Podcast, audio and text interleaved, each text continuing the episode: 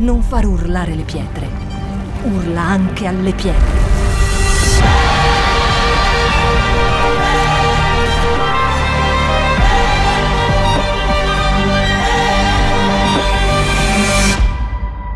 Shout 2022. Alza il volume della tua fede. Oggi voglio parlare di quanto senza Gesù la nostra vita sia impossibile, di quanto Gesù sia l'inizio, il principio di tutte, tutte, tutte, tutte le cose. Amen. Quindi il titolo di questa predica è proprio questo, Gesù è l'inizio di tutte le cose. Amen. Tu sai che puoi sentire su internet delle prediche, puoi cantare su internet, puoi mettere lodi, puoi fare quello che vuoi, ma se tu non hai un incontro con Gesù davvero, anche dentro la Chiesa. Puoi anche venire, puoi anche essere religioso. Ci sono delle persone che dicono no, no, io credo, ma la loro vita non parla della loro fede. Quindi il credere non è... Noi, so che siamo in una nazione molto abituata alla tradizione No, quindi mia nonna andava in chiesa. Ogni volta che conosco un italiano, qualcuno mi dice così: Ah, mio nonno andava in chiesa, mia zia era suora, mio cugino. Ah, ho una zia evangelica. Come se questo fosse una garanzia. Amen. Dio non ha nipoti, cugini, zii, Dio ha solo figli. E quindi anche se tua zia, tuo cugino, qualcuno che frequentava, o piuttosto dicono io ero chirichetto, mi è capitato di sentire una roba così e noi guardiamo come per dire, quindi che cosa, che cosa vuol dire? Eri ma non lo sei più. E quindi noi viviamo di questa cosa, a volte anche della fede prestata di qualcun altro. Ma se noi non conosciamo Gesù, se noi non lo incontriamo, se noi non abbiamo un'esperienza con Gesù, la nostra vita non cambierà. Chi conosce delle persone che frequentano anche una chiesa ma la loro vita non è mai cambiata. Sì, anche dentro la chiesa. Nella parola di Dio c'è una parabola dove Gesù parla della dramma caduta nella casa, dove sta parlando di qualcosa, di qualcuno che è perso dentro la casa. Ci sono quelli che sono persi fuori dalla casa di Dio, ma ci sono anche quelli persi dentro la casa di Dio e noi dobbiamo anche trovare quelli persi dentro la casa di Dio per aiutarli a ritrovare la via. Comunque puoi sentire, puoi vedere film di Gesù, puoi vedere The Chosen, no? Del, delle serie, puoi ascoltare la musica, puoi anche essere qui e puoi non conoscere Gesù. Chissà di questo. Perché quando una persona conosce Gesù, lei veramente cambia. E senza Gesù noi non arriveremo da nessuna parte. Voglio raccontarvi una storia. C'era un uomo, c'è quest'uomo, è morto, si chiamava Ravi Zaccaria. Chi lo conosceva? In Italia forse pochi. Comunque un apologetta, Ravi Zaccaria. E questo uomo quindi parlava in molte università perché era un apologetta, era anche uno scienziato ed era credente. E quindi è, cos'è l'apologetta? La persona che difende la fede. Lui difendeva la fede sia con la Bibbia che con la scienza e in questo, di là della sua vita personale, in questo era un maestro, perché lo chiamavano a dei dibattiti molto forti in tv, nelle grandi università, Howard. Quindi era un personaggio chiamato per parlare di fede a una comunità che si dice scientifica, che in teoria dice di non credere, almeno non tutta la comunità scientifica. E arriva una, un giovane scienziato e lo saluta come per dire, ah so che lei è venuto qua a fare questo dibattito, ma tanto noi sappiamo che Dio non esiste, che l'uomo viene dalla scimmia, che noi siamo frutto di un'esplosione, quindi vorrei proprio sapere dove lei si attacca, si appiglia e così via, no? Quindi lui arriva, allora la prima cosa che dobbiamo comprendere è che la scienza non è un'istituzione, cioè non c'è tipo la scienza dice, perché non è un'istituzione. Noi possiamo dire che ci sono alcuni scienziati che dicono, ma dentro la comunità scientifica noi abbiamo tutto il contrario di tutto, come dovunque, lo sapevate? Molte persone arrivano da noi dicendo, ma la scienza lo dice, la scienza non lo può dire, alcuni scienziati lo dicono, perché non esiste l'istituzione scienza. È come dire, La psicologia dice no, non esiste un'istituzione psicologia che dicono questo è giusto, questo è sbagliato, ma esistono alcuni psicologi che dicono questo o, o questo, si può dire la comunità dei scienziati, cioè alcuni. Tanto è vero che sia nel mondo della scienza noi abbiamo persone che veramente non credono in niente, noi abbiamo gli agnostici e noi abbiamo delle persone che credono profondamente in Gesù o alcuni che non credono in Gesù ma credono in Dio. Vi ricordate che abbiamo avuto anni fa, alcuni forse si ricordano, che abbiamo avuto il professor Schroeder, l'uomo che ha datato l'universo, ci sono i suoi libri nell'università anche a Milano, ha fatto tante cose per far andare nello spazio della gente. Lui era un uomo che con i, i, i, i calcoli quantici della fisica quantica è riuscito a comprovare che il mondo era stato creato in sette giorni nei calcoli quantici. Se volete andate lì su Sabao TV e mettete questo nome, Schröder, sbaglierete di sicuro, no? Magari mettete così, tipo la creazione, che è più facile. E vedrete, potete ancora recuperare questo studio che ha fatto qua da noi, molto interessante, con tutti i calcoli fisici, ci ha fatto vedere che praticamente il mondo era stato creato in sette giorni e anche uno scienziato che per molti anni era completamente ateo, oggi è di una chiesa battista, attraverso i suoi studi si è convertito, perché Dio innalza anche dei scienziati per parlare ad altri scienziati, per confutare quello che loro stanno dicendo. Perché sto dicendo questo? Perché Ravi Zaccaria lo ha guardato, questo tipo, e gli ha detto, senti, forse non sai bene come stanno le cose, perché era, era, un po' presuntuoso questo ragazzo dicendo è così, perché qualsiasi scienziato, un bravo scienziato, sa che tutto quello che hanno scoperto è solo una minima parte di quello che esiste.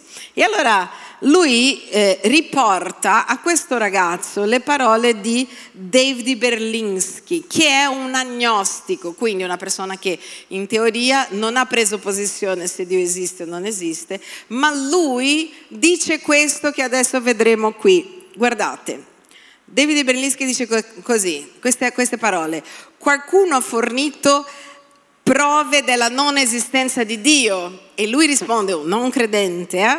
nemmeno vicino, uno scienziato molto conosciuto. La cosmologia quantistica ha spiegato l'emergere dell'universo o perché è qui? La sua risposta da scienziato, non da vicino. Le nostre scienze hanno spiegato perché il nostro universo sembra essere sintonizzato per consentire l'esistenza della vita? Risposta dello scienziato, neanche vicino. Fisici e biologi sono disposti a credere a qualsiasi cosa purché non sia un pensiero religioso, abbastanza vicino perché credono a qualsiasi cosa tu dica. C'è una nuova cosa, vanno dietro, ma se si parla di Dio, una presa di posizione. Poi dice, il razionalismo e il pensiero morale ci hanno fornito una comprensione di ciò che è, buono. Il cosa è giusto e cosa è morale? Non abbastanza. Il secolarismo nel terribile XX secolo è stata una forza positiva? No, non lontano. C'è un'ortodossia ristretta e opprimente nella, nelle scienze? Abbastanza vicino, siamo nel pensiero unico anche nella scienza. Qualcosa nelle scienze o nella tua filosofia giustifica l'affermazione che il credo religioso sia irrazionale, nemmeno nel campo delle scommesse. Uno scienziato. L'ateismo scientifico è un esercizio frivolo di disprezzo intellettuale? Sì, lo è certamente. Quindi lui dice queste cose a questo ragazzo e poi gli dice, tu sai che ci sono cinque domande che una persona si fa, uno scienziato si fa per dire se una cosa è giusta o non giusta e si basa nel risultato. E lui dice, è così che si, probabilmente avete studiato questo a scuola, ma facciamo un ripassino, è così che si definisce un metodo scientifico. Uno, osservazione. Io devo osservare se questa cosa è importante che io capisca come funziona o come non funziona in base se è una cosa importante. Per esempio, non, fatto, non faccio un metodo scientifico su, non lo so, mio nonno, la sua barba che diventa bianca. Inizio a guardare qualcosa che è rilevante per dire vediamo il perché questa cosa esiste, si muove, esiste, ok? Numero due, si fanno delle domande perché esiste, è vero, da dove viene, come, quando, eccetera. Quindi si fa delle domande. La terza cosa che succede è un'ipotesi. Allora, questo avviene perché c'è questo, piuttosto non può esistere perché c'è quest'altra cosa. Numero quattro, loro parlano dell'esperienza chi ha vissuto, quando, quando, siamo immersi in questo concetto, in questa esistenza di una persona, di una cosa, di una formula, qual è l'esperienza? Per questo che si fanno delle prove scientifiche, no?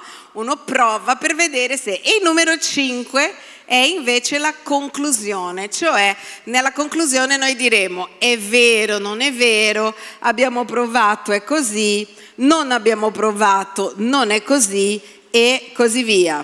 Chi ha già studiato questo? Alcuni. Ok, allora guardiamo queste cinque tappe, ok? In queste cinque tappe, numero uno, parliamo dell'esistenza di Dio. Quindi se noi prendiamo il numero uno, noi possiamo dire, ok, vogliamo studiare l'esistenza di Dio, ok? È una cosa rilevante? È rilevante. Perché è rilevante? Perché noi non sappiamo chi ci ha creato, alcuni dicono di sì, alcuni dicono di no, alcuni credono, alcuni non credono, perfetto. Poi se è rilevante, allora noi dobbiamo farci delle domande, giusto? Quindi facciamoci delle domande. Nel numero due, tutto procede da qualcuno o qualcosa? È la domanda che vi faccio. Tutto procede da qualcuno o qualcosa? Sì, è una domanda, qualcuno o qualcosa, anche chi non crede in un qualcuno crede in un qualcosa. Vedete, se non credono che Dio ha creato, credono che c'è stata un'esplosione dal nulla. Quindi tutto procede da qualcuno, da qualcosa, sono tutti d'accordo, sì o no? Siamo. Numero tre è l'ipotesi. Qual è l'ipotesi da questa cosa? Del niente non si fa niente. Quindi l'ipotesi è, se non c'è né qualcuno né qualcosa, niente può esistere, questa è l'ipotesi, giusto? Adesso veniamo alla sperimentazione.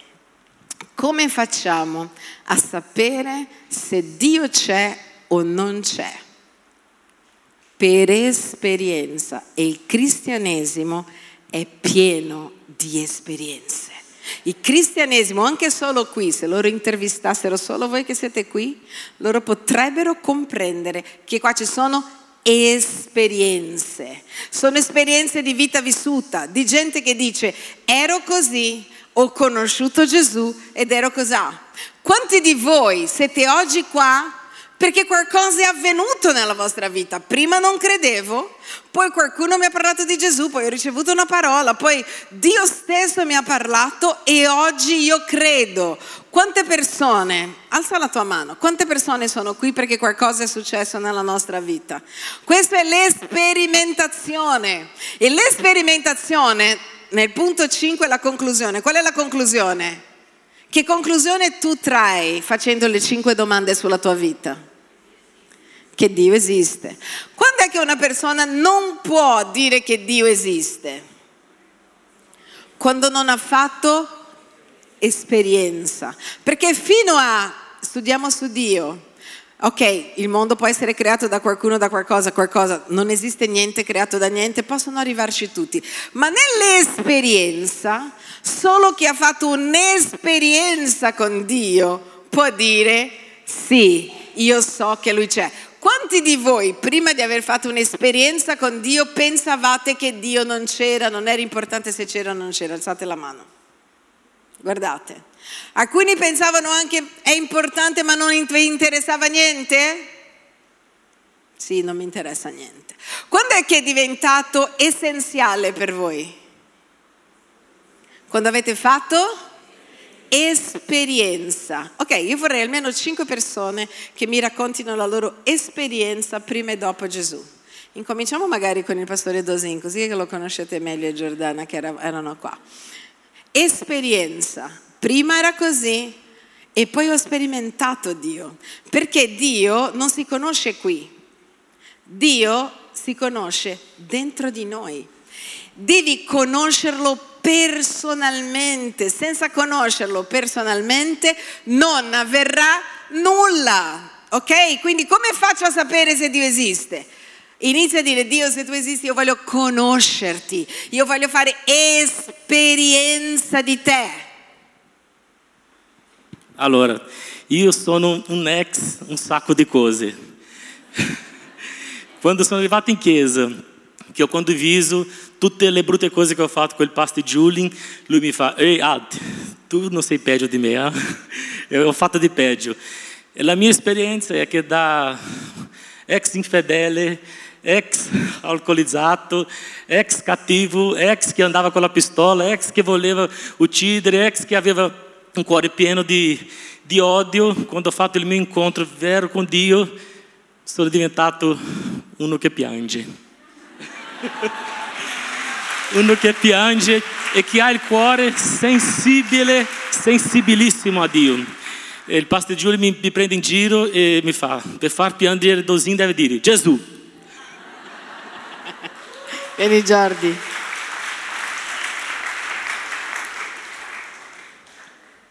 L'altra volta ero anche da Pericone Cuccheni, ero con i fratelli, che mi ero tutte e due perché io ero scioccata.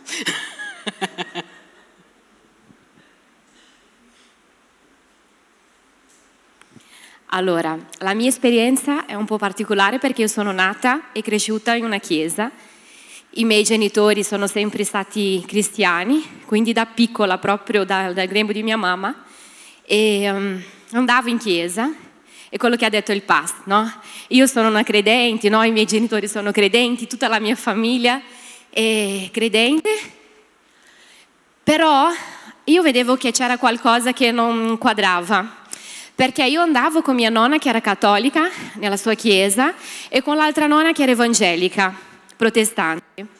E lì io riuscivo a vedere alcune differenze che alcune persone, persone avevano un'esperienza con Dio e altre invece prendevano le esperienze degli altri per far valere la loro fede. E da lì ho iniziato a leggere la Bibbia e vedevo che le cose che vivevo io non erano come erano scritte nella Bibbia, nella Bibbia e da lì ho parlato con Dio. Io voglio vivere quello che c'è scritto qua. Io voglio vedere i miracoli. Io voglio sentire il tuo fuoco che brucia dentro di me perché tu sei vivo, non sei appeso su quella croce, non sei morto, sei vivo. Però io lo devo sentire. Avevo un caratteraccio, parlavo con il pastore ieri, avevo un caratteraccio al punto di quando mi sono sposata, sei mesi dopo mio marito ha preso le mie valigie, mi ha portato davanti a casa dei miei genitori e mi ha detto io ti mollo qua perché io non ce la faccio più, sei tremenda. E, ma io pensavo di avere Gesù, di conoscere Gesù. Un giorno sono andata in una chiesa e da lì vedevo una nuvola proprio così di gloria, si può dire. Sono stata battezzata nello Spirito Santo, ho iniziato a parlare in lingue e non ho mai più smesso di cercare Dio perché ho provato l'essenza di Dio, al punto di tutta la mia famiglia oggi tanti, sono passati tanti anni, più di vent'anni, io non sono mai più stata la stessa. Dio mi ha cambiata per completo, cioè da dentro tutta la mia vita è stata cambiata perché ho avuto un'esperienza vera con Gesù e da quell'esperienza io sono nata di nuovo e attraverso quella esperienza con Dio, attraverso il rapporto con Dio, sono riuscita a conoscere questo Gesù che può trasformare. Il mio marito ieri ha detto il pasto, io posso testimoniare perché lui lui vive con me, ero davvero una persona molto difficile, però Dio ha cambiato prima il mio cuore e poi ha iniziato a aggiustare tutte le altre cose e ogni giorno mi parla, mi cambia perché io sono davanti a Lui, alla Sua presenza e quando stiamo davanti a Lui noi ci assomigliamo a Lui. Non è, non è, è impossibile essere diversamente perché il rapporto con Lui, l'esperienza con Dio ci porta ad un livello di appartenenza e di assomiglianza a Gesù. Quindi la mia esperienza è questa, io sono veramente nata di nuovo quando ho avuto, quando ho fatto la mia esperienza di vita con Gesù. Quando Lui c'è, quando Lui entra, tutto cambia. È impossibile che tu sei dentro una chiesa e si dica cristiano e continui, come ha detto, ha detto il Pasti, con la stessa vita, vita che non porta frutti. È impossibile, perché se noi siamo Lui porteremo i frutti, tutti vedranno e noi manifesteremo la sua gloria nel nome di Gesù. Amen. Fratelli Perriconi e Cuckering. Adesso mi viene sempre da, da mettere è diventato un cognome, vero? Niente, loro hanno una, un, tipo un ristorante che si chiama così. Fratello più vecchio, fratello più grande prima. Allora io penso intanto che un'esperienza con Dio non è razionale, non si può neanche spiegare, però cerchiamo di spiegarla in maniera naturale e razionale. Io vi posso dire solo che come oggi mi drogavo, avevo dipendenze con gioco, alcol, come oggi. La notte incontro Gesù, faccio pace con Gesù, lui mi parla personalmente e l'indomani non faccio più nulla di quello. Io dico sempre,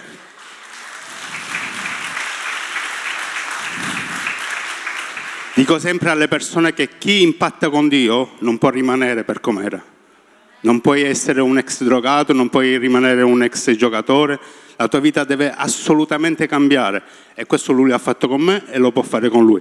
Quindi se tu non hai fatto un'esperienza con Dio, quando vai via di qua, chiedi a Dio, voglio fare un'esperienza con te e sicuramente lui lo farà. Non so come lo farà, ma lo farà.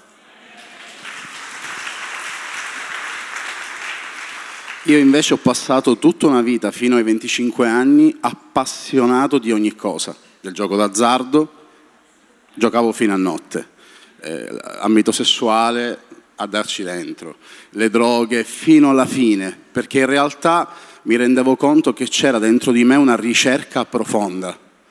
E proprio quando ho fatto il giro della vita dentro la mia anima e non avevo trovato la ragione di vivere, mi ricordo come se fosse oggi, lavoravo in un ristorante in Inghilterra, ero manager in un ristorante, e davanti a una finestra, c'era sempre il sole in Inghilterra, pioveva, e ho detto, Dio, ti prego, ti prego, salva la mia vita. Se tu salvi la mia vita, io la do a te.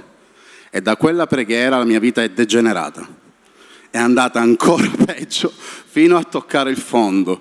E da quel fondo ho proprio gridato a Dio, perché talvolta dipende il carattere che hai, devi proprio toccare il fondo, in alcuni casi no, in alcuni casi sì, nel mio caso sì, ho dovuto toccare il fondo per alzare la testa e chiedere a Dio e Dio ha completamente trasformato la mia vita, proprio dalla notte al giorno. E ehm,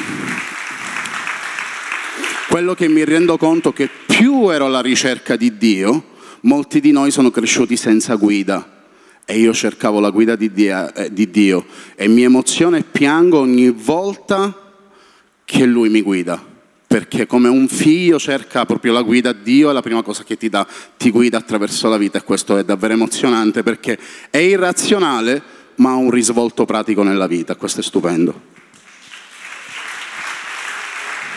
Vedete, scegliamo un altro, vieni tu, tu, tu, tu, tu.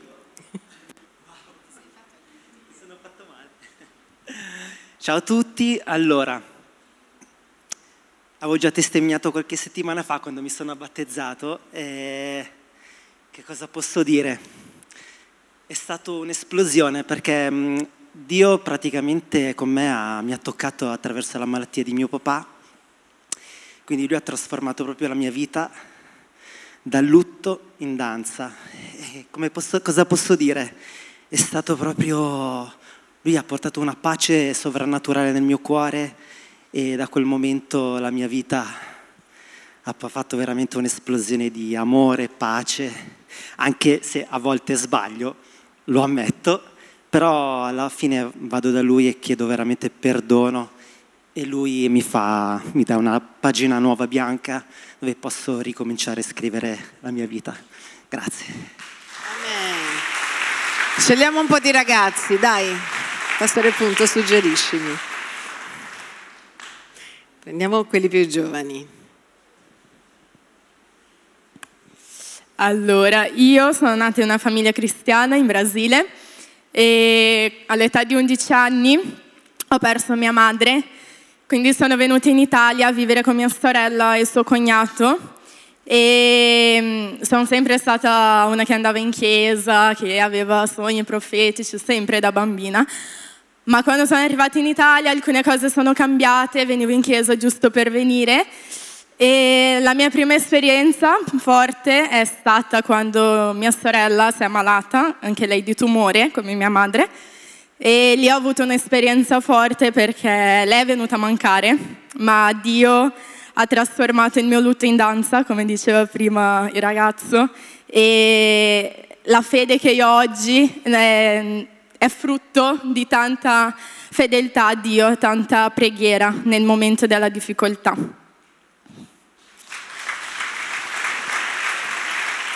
Dai, un mascolo. Perché può succedere a tutte le età. Eh? Allora, niente, la mia storia è molto semplice. Sono nato in una famiglia cristiana, dove fin da piccolino. Eh, sempre conosciuto Dio, ho sempre avuto un rapporto, però cioè, diciamo, la mia vita è cambiata quando sono arrivato qui a Milano, qui sono siciliano. Eh, ho iniziato a frequentare questa chiesa, ho, ho, visto, cioè, ho conosciuto un Dio in maniera diversa, perché comunque la mia vita era sempre lunedì e il venerdì facevo una vita, il sabato e la domenica ero cristiano. Eh, questo l'ho fatto per un paio di anni, eh, a un certo punto ho dovuto dire basta, voglio dire ok Dio, se tu esisti veramente cambia la mia vita, cioè voglio vivere in maniera radicale. Eh, in questa chiesa o vivi in maniera radicale o quella è la porta. E quindi non ho fatto altro che arrendermi, eh, ho capito che arrendendoti Dio ha cambiato la mia vita e oggi ho un rapporto con Lui in maniera meravigliosa e, e niente, Dio può fare ogni cosa, ogni cosa con qualsiasi persona, Dio può cambiare le tue situazioni, anche, cioè, per esempio io non, avevo, non ho avuto mai un padre presente, quindi questa cosa mi ha fatto sempre del male, però in Dio ho visto anche un padre, un padre che ti ascolta, che ti incoraggia, che ti dà la forza di fare tante cose. E una di quelle cose tipo avevo paura, io ero molto, molto insicuro e se oggi sto parlando a voi è perché Dio riesce a fare anche questo. Niente. Amen. Facciamo a Giorgio, uno per età.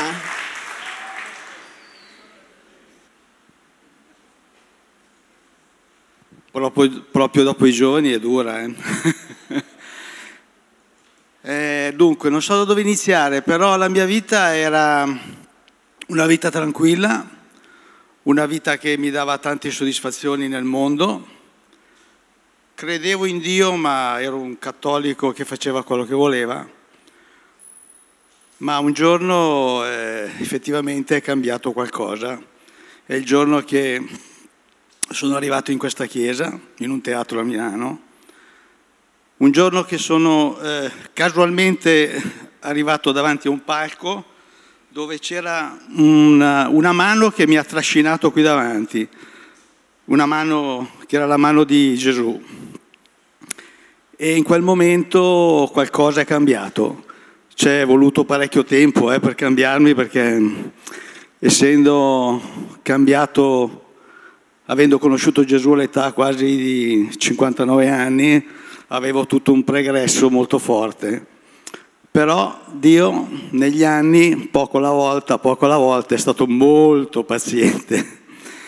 Ha cambiato la mia vita, ma in modo particolare ha cambiato anche il mio carattere, anche se ancora adesso ho un carattere abbastanza duro, però l'ha cambiato, l'ha cambiato poco alla volta ma la cosa meravigliosa è che lui è stato molto paziente e incoraggio proprio tutti ad avere proprio questa esperienza perché è un'esperienza molto importante, molto importante perché può cambiare la vita a qualsiasi età. Per cui incoraggio proprio anche chi ci ascolta e che non ha dato la propria vita a Gesù di fare questa esperienza e di mettere la sua vita proprio a disposizione, perché ti cambia veramente tutto e a me ha cambiato completamente tutto. Grazie a tutti. Ok. Qual è la cosa comune che avete visto in tutti loro? Che tutti hanno fatto una esperienza, cioè possono raccontare quel giorno Dio mi ha parlato, quella volta mi è successo qualcosa, in quel momento non è solo un pensiero, non era solo un'idea. Gli atei dicono che nel pensiero cristiano di Dio ci sono delle lacune. E loro dicono ci sono delle lacune perché, perché l'esperienza scientifica loro non la vedono perché è personale perché non ci possono mettere in un microscopio, ma se noi vediamo che la Bibbia è ancora il libro più letto nel mondo, ci sarà un motivo perché la gente continua a leggere la Bibbia. Pensate proprio a questo uomo qua che vi ho detto, David Berlinski, lui che non è un credente, diceva eh, in una parte di uno dei suoi libri, diceva così, il cristianesimo è nato sotto praticamente sapete, nato nelle catacombe e nessuno sa esattamente come sta crescendo, perché voi sapete che anche nel mondo protestante evangelico molte chiese sono sotterranee, in casa, quindi non è che c'è un controllo, ma continua a crescere dovunque, cercano di perseguitarci, vietano la predicazione e cresciamo ancora.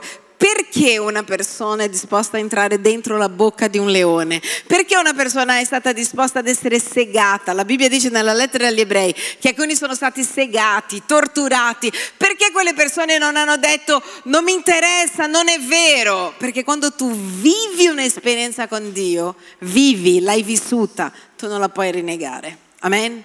È più forte della morte l'esperienza con Dio e tutto inizia in Gesù. Voglio incominciare con questo passaggio dell'Apostolo Paolo in 1 Corinzi 1 dal 22 25 che dice così.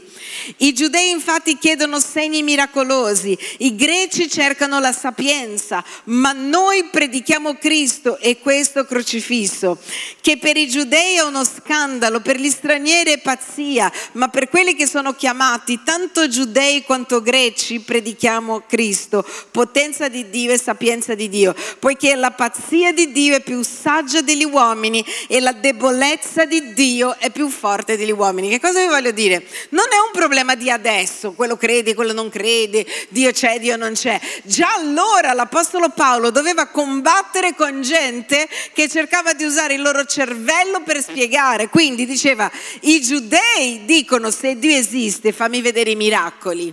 I greci dicono non capisco il pensiero perché cercavano la mente. E Paolo diceva, ma noi, ma noi predichiamo Cristo e questo crocifisso. Quello che fa la differenza tra noi e le persone che non credono è quello che noi viviamo. E un'altra cosa comune che noi abbiamo visto nella vita di tutti è che tutti sono rimasti in Dio. Perché ci sono molte persone che hanno fatto un'esperienza con Dio, ma essendo lontani da Dio, vivono come se non lo conoscessero. Chi conosce gente così? sono disperati come se non lo conoscessero, piangono come se non lo conoscessero, perché quando sei lontano tu non vedi bene le cose. Vedete quando diceva io ho lasciato, ero in chiesa, diceva il pastore Giordano, ma poi sono tornata a Dio, sono rimasta in Dio, ogni giorno sono davanti allo Spirito Santo. È importante che quando tu conosci Gesù tu rimanga aggrappato a Gesù. L'autore della lettera agli ebrei dice così, non c'è un altro sacrificio per coloro che hanno già conosciuto Gesù, hanno già sperimentato la salvezza, hanno già sperimentato i miracoli di Dio, hanno visto tutto di Dio e poi lo rinnegano, dice che, che sacrificio c'è per queste persone? Loro sanno chi è Dio. E qua lui dice, noi predichiamo Cristo, Cristo crocifisso, cioè su quella croce, la follia della croce. Qualcuno che muore, tu sai che quando qualcuno muore cosa causa nella vita di tutti noi? Dolore? Disperazione? Tristezza, ma attraverso la morte, il dolore, la disperazione e la tristezza Dio ha portato vita. Abbiamo sentito anche due testimonianze di persone che hanno avuto vita attraverso un momento doloroso perché questo è Dio. È colui che fa le cose in un modo inimmaginabile, ma lo fa sempre. Amen. E adesso voglio farti vedere alcune cose interessanti. Voi sapete che nella Bibbia, nel libro della Genesi, inizia, com'è che inizia il libro della Genesi? Tutti hanno almeno letto, eh, quando incominciano a leggere la Bibbia, sapete che incominciano da Genesi o da Matteo? Lo sapete? Infatti c'è gente che sa Matteo a memoria e Genesi a memoria, sono finiti lì. Perché dicono quest'anno leggerò la Bibbia, incominciano da Genesi. Guarda tutti che fanno così. Poi invece dicono rincomincio da capo del Nuovo Testamento perché Gesù è amore e leggono Matteo, i primi capitoli solo. E quindi conoscono i primi capitoli della Genesi. Uno dice cosa sai della Bibbia? Il primo della Genesi, il primo di Giovanni, in genere Giovanni. Quando noi incominciamo il libro della Genesi, come incomincia?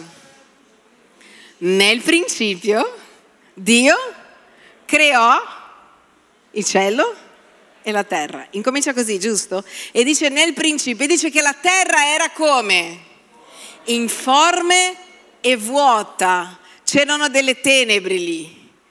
Ma poi lui incomincia a creare la luce e così via. Vero? Allora, nella parola di Dio noi guardiamo um, l'Apostolo Paolo in Colossesi 1 dal 13 al 18. Voi sapete che Paolo conosceva molto bene le lingue, no? Era molto colto. E Paolo dice così, Dio ci ha liberato dal potere delle tenebre. Paolo sicuramente si stava riferendo alla Genesi, adesso faccio capire come. Dio ci ha liberati dal potere delle tenebre e ci ha trasportati nel regno del figlio suo amato. In lui abbiamo la redenzione, il perdono dei peccati. Egli è l'immagine del Dio invisibile. Guarda che frase meravigliosa. Se uno è invisibile non ha un'immagine, ma lui è l'immagine del Dio invisibile.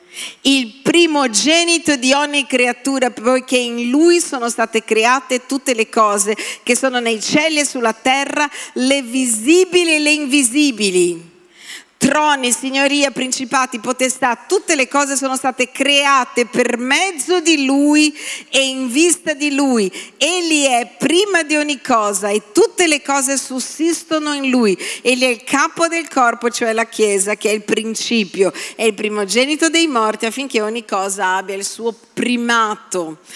Perché vi sto facendo vedere questo? Io credo profondamente che l'Apostolo Paolo stava parlando dell'inizio in principio, perché questa parola, voi sapete che um, nella parola di Dio noi troveremo alcuni passaggi biblici che diranno che Gesù è il principio, ok? Di tutte le cose.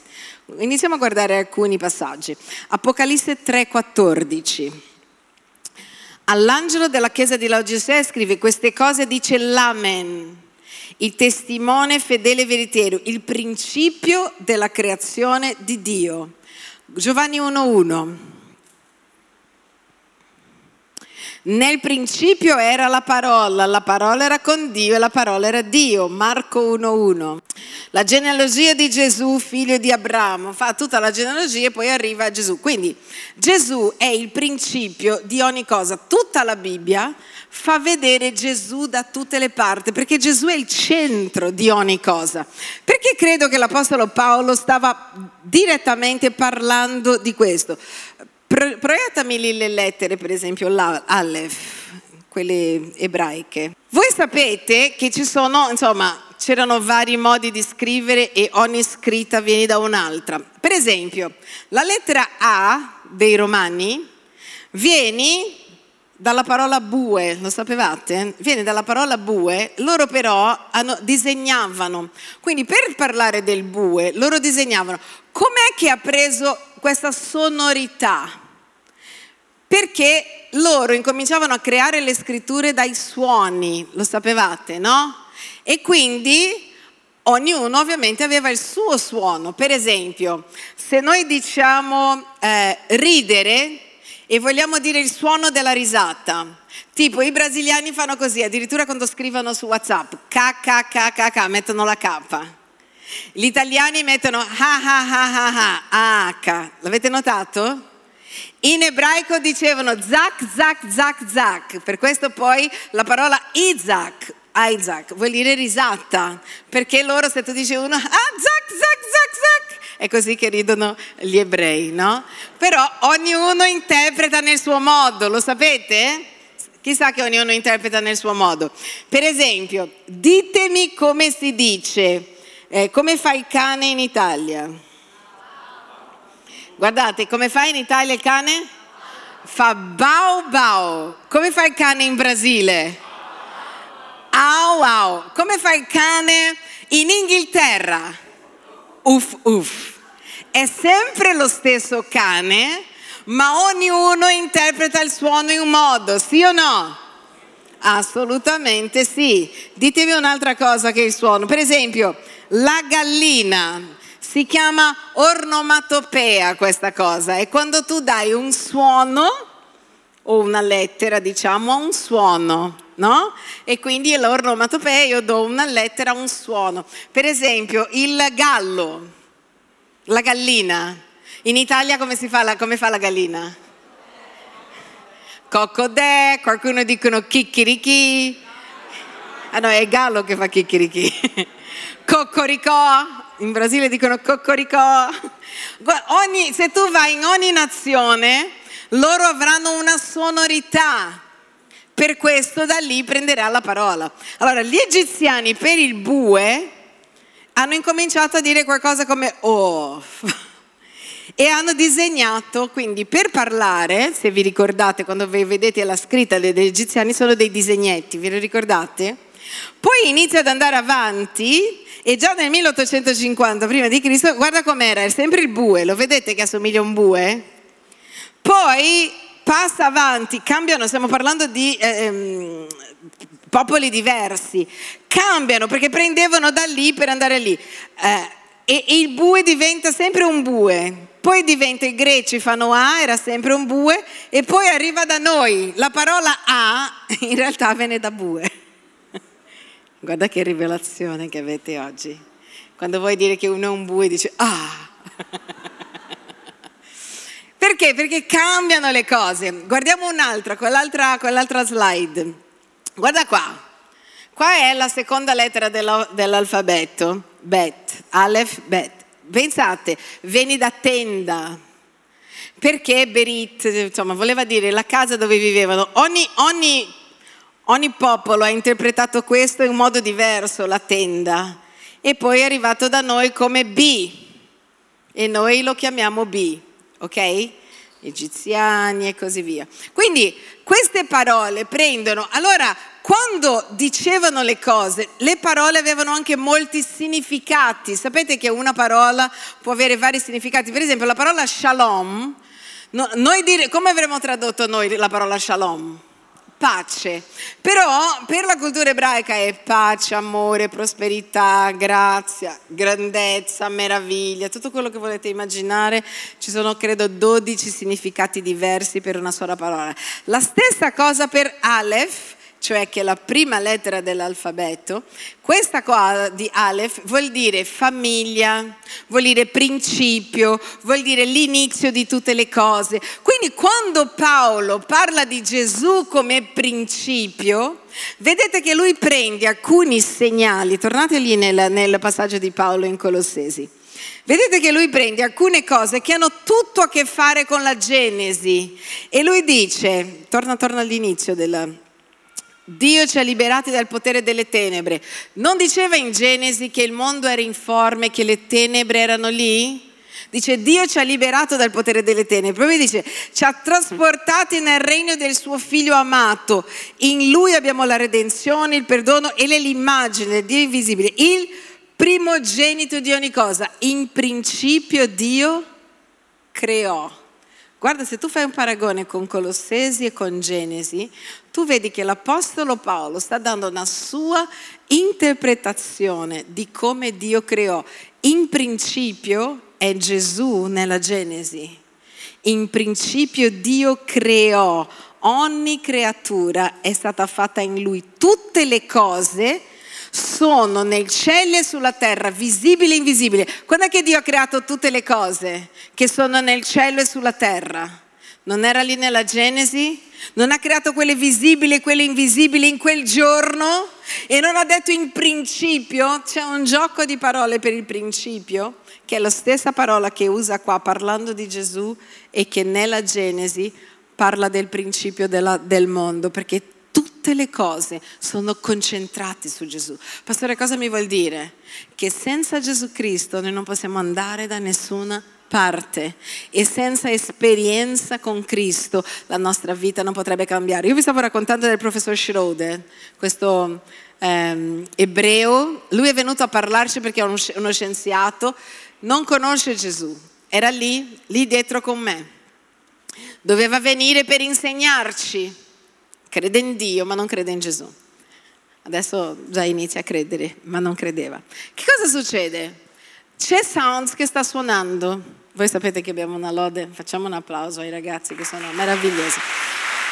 Quindi, stavano adorando. A un certo punto, io sono sempre qui sul palco, quindi noi adorando, a un certo punto io lo vedo lì che fa così, perché è un vecchiettino. Io vado e gli chiedo in inglese cosa sta succedendo, lo vedo piangere e lui mi dice che cos'è questo?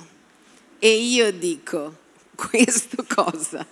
Nel senso stavamo adorando Dio e lui mi dice questo perché non aveva mai sentito, è uno che ha letto tutta la Torah, o la Tanakh, no? come chiamano la, tutto l'Antico Testamento.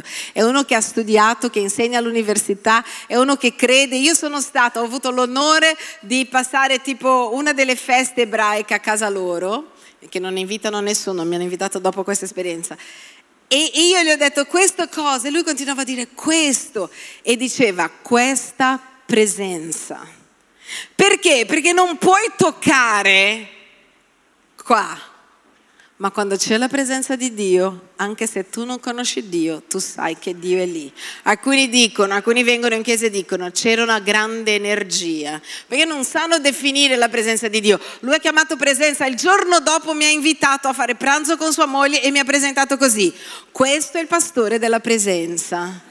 Quindi era lì. Io sono andata in Israele, loro curano anche un ospedale, insomma, mi ha presentato a tutta la sua famiglia così. Questa è la persona che vi ho detto dove c'è la presenza. Cioè non riusciva a dire Gesù. perché è ebreo, però continuava a dire la presenza. Ancora oggi, cioè quando lo sento dopo anni, lui dice che bella la presenza.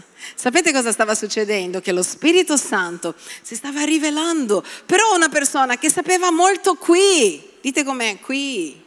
C'è un libro in, che è stato editato in Italia dalla Chiesa Apostolica che si chiama eh, Lontano dal Papa e vicino a Cristo. La storia di tipo 40 sacerdoti che hanno studiato, fatto. C'è uno italiano che abbiamo intervistato e lui era il rettore del seminario negli Stati Uniti, quindi uno che ha studiato tutto che puoi immaginare di teologia, sapeva tutto di Dio sulla carta, tutto di Dio sulla carta.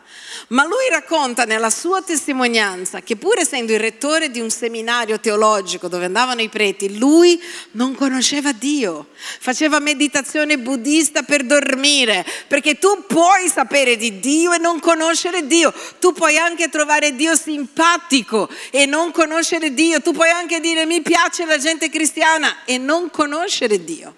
E lui racconta che va in Africa non mi ricordo adesso il motivo, ma che uno che non sapeva niente di teologia, ma conosceva Gesù personalmente, gli ha presentato Gesù.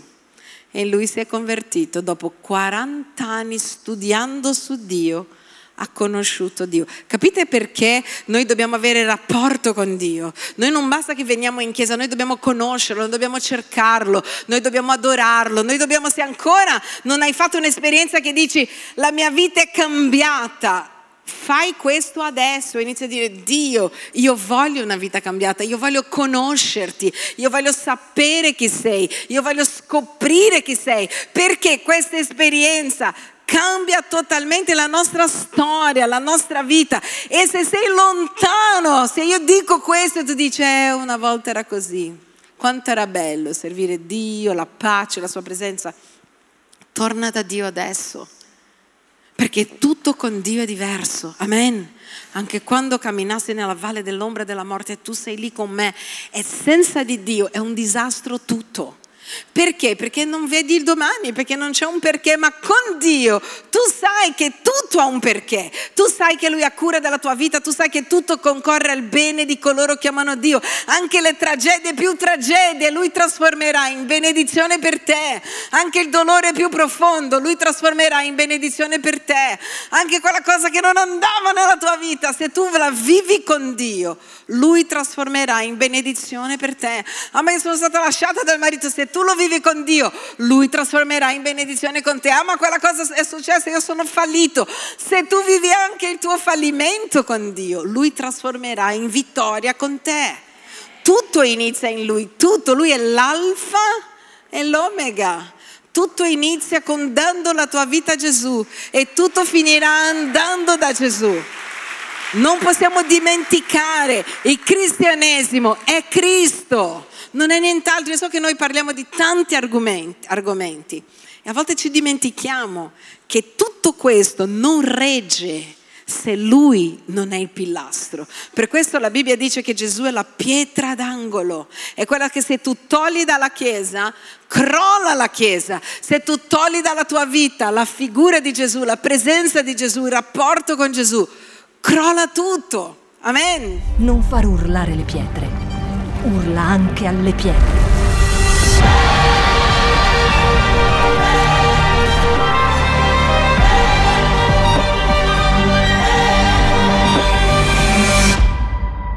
Shout 2022. Alza il volume della tua fede.